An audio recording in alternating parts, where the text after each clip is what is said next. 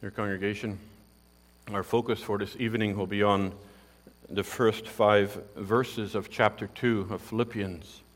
This morning we saw, we looked at verses 6 through 8. And this evening we wish to look at verses 1 through 5. And as we saw this morning, the attitude, the mind of the Lord Jesus Christ was truly remarkable. How he endured the suffering, how he faced the opposition, how he faced the mocking and the ridicule, in, and he kept silent with, with, with such a willing heart to face what he came down to this earth to do. How he endured the, the suffering on the cross with the willing heart uh, coming to save his people. How he looked upon Peter uh, when he denied him and he looked on him with compassion. How he persevered in, this, in his walk in this world, even when his disciples tired out and, and, and slept. How he prayed for those who were crucifying him and is praying for his enemies. Christ displayed such a selfless and a self sacrificing attitude. That was the mind and the attitude that Christ had for sinners like you and for me. And now Paul says in verse 5 Let this mind be in you, which was also in Christ Jesus. And just to recap what we covered in the last few weeks as we looked at this chapter uh, of Philippians, this morning we looked at the mind of Christ how Christ emptied himself to take the place of his own creatures here on this earth, creatures who had rebelled against him, creatures who had broken the commandments, who had fallen under the curse. And he came to be born under the curse, to take that punishment for his people, to redeem them from their sins, to reconcile them to his Father. In the past weeks, we also saw how further in this chapter, Paul calls us to live in the midst of this crooked and perverse world as lights shining in the middle of it, lights in the midst of darkness, living as the children of God in obedience to God, even as Christ showed us with his, his obedience how he lived in this world. Last week we also considered how we are to examine ourselves in light of this passage, how we are called to be blameless and harmless, character that cannot be condemned of doing anything wrong, and a heart that is willing to, that, that is pure and willing to follow God. And do we find these evidences of God's grace working in our hearts, causing us to will and to do of His good pleasure?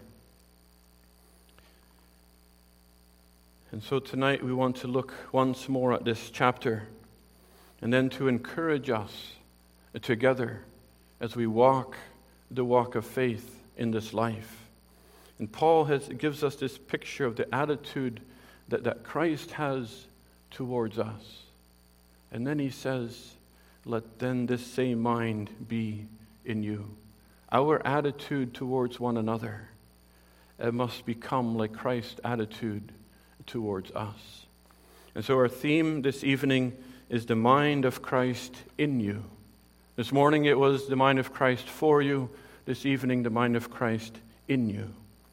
And first of all, we'll see the motivation, motivated by Christ. We are motivated to have this mind of Christ, this attitude of Christ, by Christ's own attitude toward us. He says in verse 5 again, Let this mind be in you which was also in Christ Jesus. And as we read this chapter, we can see how Paul gives us this, this command, this exhortation, and yet he surrounds it with, with all these motivations. He shows us Christ's attitude towards us and calls us to be like him. And one motivation that Paul shows is the very example of Christ that we saw this morning, how, how Christ lived in this world, how he came down from heaven, how he emptied himself of the glories and the riches of heaven, and he humbled himself, coming under that curse, placing himself in the place of his creatures, of his people, to be their substitute. and he walked in perfect obedience. And so we are called to follow that example, not to pay for sin as Christ did, but to have the same attitude to him and to his church as we walk in this world. But a second motivation that Paul shows us is the exaltation of Christ in verses 9 through 11, where he shows that after Christ's humiliation, he came his exaltation, how he, he was exalted and given the name above every name, the name to which every knee shall bow and every tongue will confess that he is the Lord. And what a comfort and what an encouragement this gives to you that even though now many of us can be in grievous trials, as Peter says, though we suffer as Christians, or we, though we suffer in the various forms in this world, yet one day every believer will also be taken up to be where he is. We are called now to have the same attitude of Christ in this world, to endure and to persevere until we meet him face to face, until this changing world will be passed. But then the third motivation that we see here, and which we will focus on mainly this evening, is found in the first four verses, specifically verse 1, where Paul calls us to consider the gifts you receive from Christ. Paul, he begins outlining some of these gifts or the benefits that we receive in Christ. And so he says here, if therefore there is any consolation in Christ for you, if any comfort of love of Christ for you, if any experience of the fellowship of the Spirit of Christ in you, if, if, you, if you have tasted of the affection and the mercy of Christ towards you, and that's what he lays out first. And then he says, Be like minded. Let this mind be in you. Be motivated with the same attitude toward others, to encourage them, uh, to, to comfort them, to fellowship with them, and to show them mercy and affection. So let's look a little closer at these, these four benefits. If there is any consolation in Christ. Have you been encouraged by Christ, by His Word, or even this morning in the sacraments? Have you received that encouragement from Him? We read in verse 29 of chapter 1 where Paul says, For to you it has been granted on behalf of Christ not only to believe in Him, but also to suffer for his sake. And that, that word granted there really means God generously, God graciously has given this to you, not only to believe on him, but also to suffer for his namesake. And then to know that everything in our life, whether it is prosperity or, or trials, struggles in the Christian life, it's there with a purpose. It's there with the generous and gracious gift of God. Is there then any consolation? Is there then any encouragement in Christ? But his word here literally means, it has the, has the meaning of someone coming alongside of you in those struggles to encourage you. Christ is the one who comes alongside you with His Word, with His Spirit, to encourage you when you are discouraged, to encourage you when, when you find yourselves in these struggles and these trials. And He comes to you and He says, You are not your own, but you belong to your faithful Savior, Jesus Christ. Paul also spoke of this in 2 Thessalonians 2, where he says, Christ loved us and has given us an everlasting consolation. Uses that same word there again, an everlasting encouragement and good hope by grace. And there he explains how, how God has chosen sinners to be saved, how he calls you with the gospel of Christ, and how he gives you his Holy Spirit. That encouragement that God gives you through his word. And that encouragement that you received this morning here uh, through the Lord's Supper, reminding you of what He has done, reminding you what His mind was as He did it, how, what His attitude was toward sinners, how he willingly endured, how he willingly went to the cross to die that shameful death so that he could redeem his people. But he also encourages you to hold fast to his word, to continue daily in the faith, to continue in every good work, even though it can seem so impossible at times. Do you find the encouragement that Christ brings to you in his word and by his spirit? knowing that He is always there with you. But then Paul says if there's any comfort of love, any comfort of love from Christ, have you then known that comfort as He encouraged you? You all know what it feels like when someone comes alongside of you when you're in troubles, when, when you're grieving, when, when there's trials in your life and someone comes along and encourages you and strengthens you and helps you, what comfort have you received from Christ? When Christ comes and says, I have loved you with an everlasting love. Or when Christ shows at the Lord's Supper how he laid down his life for you, and how he shows how all your guilt and sins have been carried away with his sacrifice on the cross. What comfort you receive when Christ shows you that there's no reason in yourself, in you, but he saw it fit to come down to redeem you with his own blood. That despite who you were, despite where he found you in your life, that he set his love upon you to deliver you from your sin that even while we were enemies of Christ, enemies of God, walking in our own ways in this world, the Bible says Christ died for the ungodly while we were yet sinners. What comfort do you receive then from His Word when you read it, when you read text that, that, like Isaiah 40 that says, Comfort ye my people, tell them their iniquity is pardoned. What comfort you receive when He gives to your soul that peace with God that passes all understanding. To know that, that God is your Father, that you're accepted before Him in His Son Jesus Christ, that you can know that you're the children of God.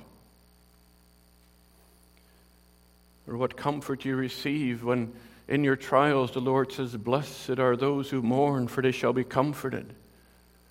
Or when he says, Blessed are those who are persecuted for righteousness' sake, for, they, for theirs is the kingdom of heaven. What comfort does he let you taste when, when it seems like the world has the upper hand, or when it seems like your own sins have the upper hand in your life and seem to overtake you? But Christ comes and said, Be of good cheer, I have overcome the world. What comfort does Christ give you when you spend days without end with pain and suffering. And he says, All this pain will come to an end, and one day he will wipe away all tears. One day you'll have a glorified body, and you'll see him. Paul says, If there is any, any comfort of love, and then he goes on and says, If any fellowship of the Spirit,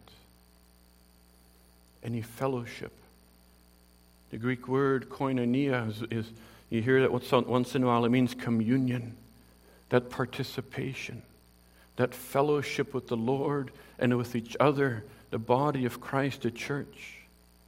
That close union, that unity, that peace, that, that mutual relationship that exists with like minded believers. What fellowship with the Spirit? He says you've been brought into that fellowship by His Holy Spirit. It's that Spirit of Christ that made you alive from the dead, that made you believe on the Lord Jesus Christ, that, that took you out of the kingdom of darkness and of sin and translated you into the kingdom of, of light of His Son. It's this Spirit who took the things of Christ and revealed them unto you, showing you that Christ is a suitable Savior for you, for young and for old. This is the Spirit that comes and witnesses with your spirit that you're the children of God. He's the one who opens our understanding to, to understand the Word of God. This is the Spirit who makes us willing and able to do of His good pleasure.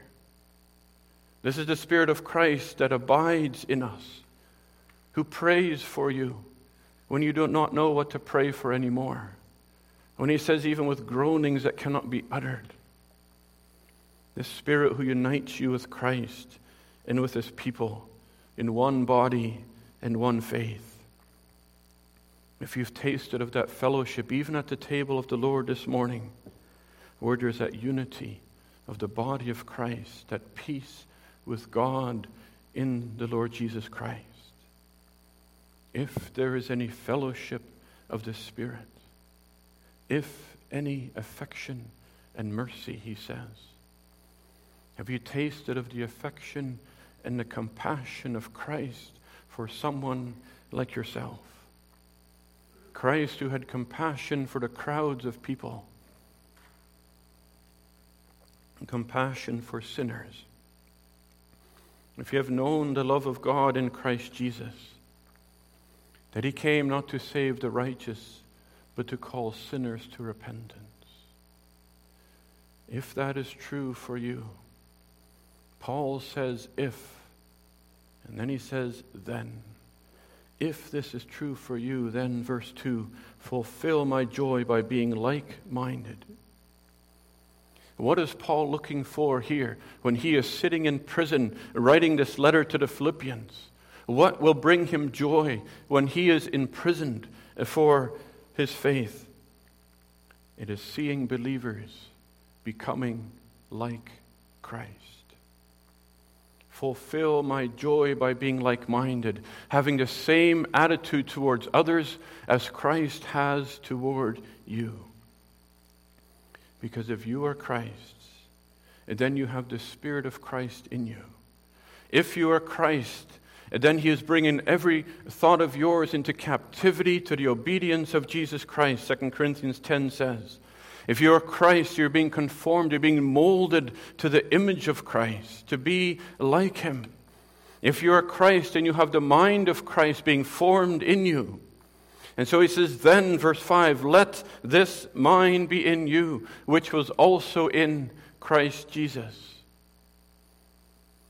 And so, Paul here, he encourages us, he exhorts us to become like Christ in our attitude. And that's what we see, secondly, exhorted to be like Christ. What naturally flows out of Christ's attitude for you, his work in you, is your attitude towards others. He says in verse 2 Fulfill my joy by being like minded, having the same love, being of one accord, of one mind. Let nothing be done through selfish ambition or conceit, but in lowliness of mind, let each esteem others better than himself.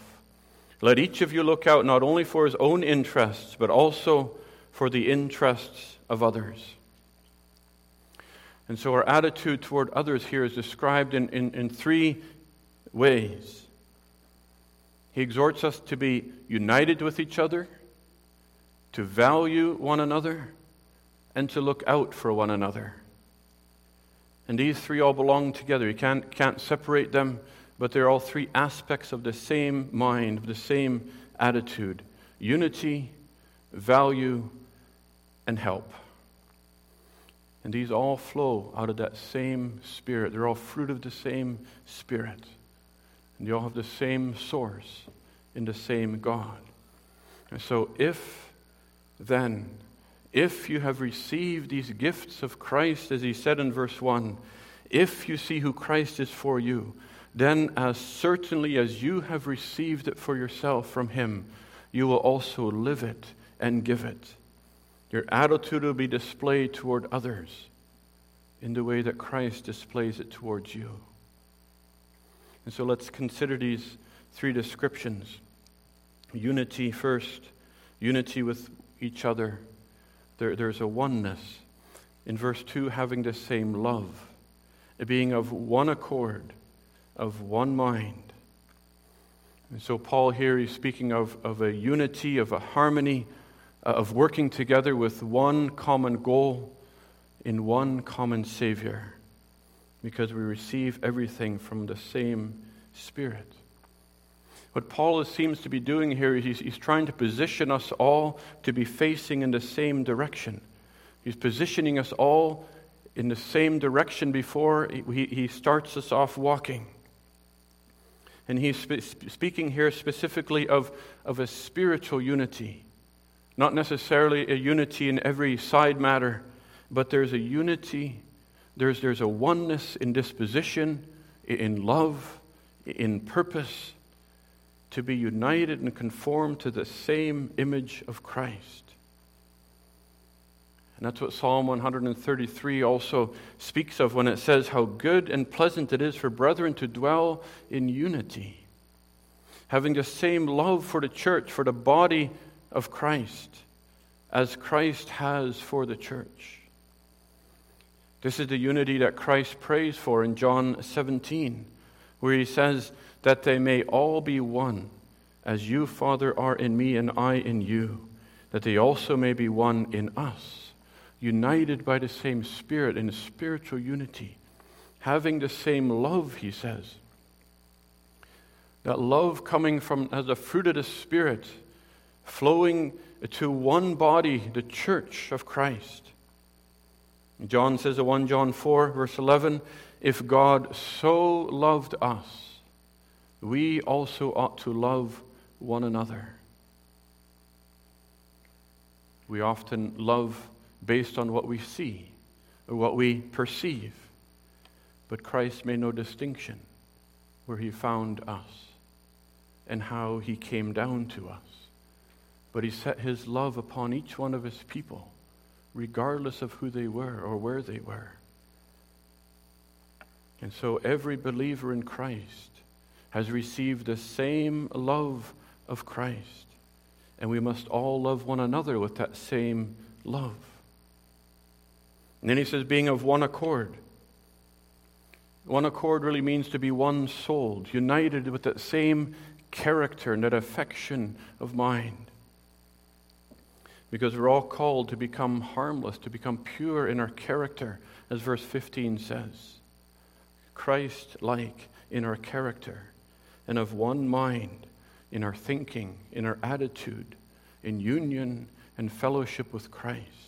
And so, Paul here is calling us to a spiritual harmony in our mind, in our character, and in our affections and our desires.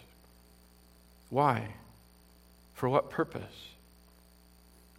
Well, the unity of the church is for the, work, is for the working together for the welfare of the church, the church throughout all the world. It is, for the, it is for the purpose of bringing every member to become like Christ, that everyone may have Christ formed in them. And that is every one of your goals as well. The same goal and same purpose is to be made like Christ. And so our desires, our minds, our affections, our character should all align for the benefit of the whole congregation, specifically the congregation that we are a part of, for our children, for our adults, and for everyone, so that everyone may grow in the grace and the knowledge of the Lord Jesus Christ, to be made like Him. Unity. But then, secondly, the valuing each other. Verse 3 says, Let nothing be done through selfish ambition or conceit, but in lowliness of mind let each esteem others better than himself. So there can be no unity if we do not value each other for who we are. Paul calls us to lowliness and to humility, and he says, Let nothing be done through selfish ambition or conceit. Selfish ambition is that, that drive for a personal success. We want to be right. We want to have it our way. And if there's selfish ambition, then there's a rivalry, there's a hostility that results in a striving. There's no unity, there's no working together, but against each other. And that goes together here with conceit, with pride, with, with being vain, placing ourselves above other people, thinking we are better than someone else. And then there's no unity, then there's no common working together. But he says, but in lowliness of mind, in humility. See, in the world and even in our own hearts, we consider lowliness, meekness, and humility as weakness. It seems that in this world you don't advance if you don't push your way through. But we need the right assessment of ourselves, of who we really are, in the sight of God and of His law. Paul says in 1 Corinthians 4 What do you have that you have not received from Christ? And if we have received it as a gift from God, then why do we use it to boast? So we need to see and recognize that there's nothing in ourselves, and there's nothing in anyone that made God choose us over someone else. There's no gift or grace that we have that we have not received from God. And that makes us all level with others in Christ because there's nothing of ourselves. Does Christ encourage us and comfort us by showing his undeserved mercy towards us in all that he has given us? Does that not humble us to recognize what he has enabled us to be and to do? And that not for ourselves, but for the benefit of the body of Christ. And so Paul says, in lowliness of mind, let each esteem others better than himself. That means we have to consider others of greater value than ourselves. We must value each other highly, recognizing both spiritually and physically everything that we have has been given by God. And who are we that God would give such gifts to us? And for what purpose does He give it? He gives it for the benefit of His body, the church. Well, this doesn't, doesn't mean that we must consider everything that other people do as good, because we, we must hold them accountable if others stray into sin or live in unrepentant sin. But we must value and esteem them as, as, as believers, fellow believers redeemed by the blood of the Lord Jesus Christ, by the same Savior, having the same Spirit, having the same grace. And if Christ loved them so much that he came to this world to lay down his life for them, to shed his blood to save them as well as you, shall we not also love them with the same love that Christ had for them? To love them with the same mind, to value them as Christ values them, to encourage them as Christ encourages them. Paul had to learn this himself he had to grow in the grace of humility because he grew up as a proud Pharisee. But Philippians 3, verse 8 says he learned to count it all as rubbish, as dung. He used to persecute the church in his own conceit and pride. He esteemed himself better than others to the point that he deemed them unworthy to live, and he deemed himself worthy enough to kill them, to put them to death. They had no value in his eyes. But then Paul began to know himself. The Lord showed him his sins. And he began to realize that he was the least of the apostles, 1 Corinthians 15 says. Ephesians 3 says he calls himself the least of the saints. And after he's imprisoned in Rome, he called himself the chief of sinners. And he was greatly used by God. God says, Humble yourself, and he will lift you up. And here Paul writes of Christ, the ultimate example of the one who humbled himself.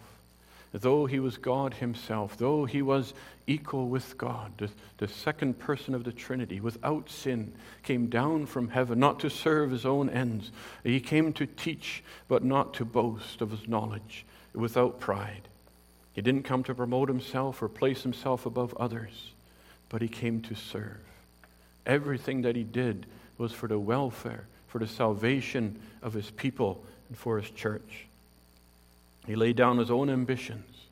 He emptied himself of his own for the welfare of his church.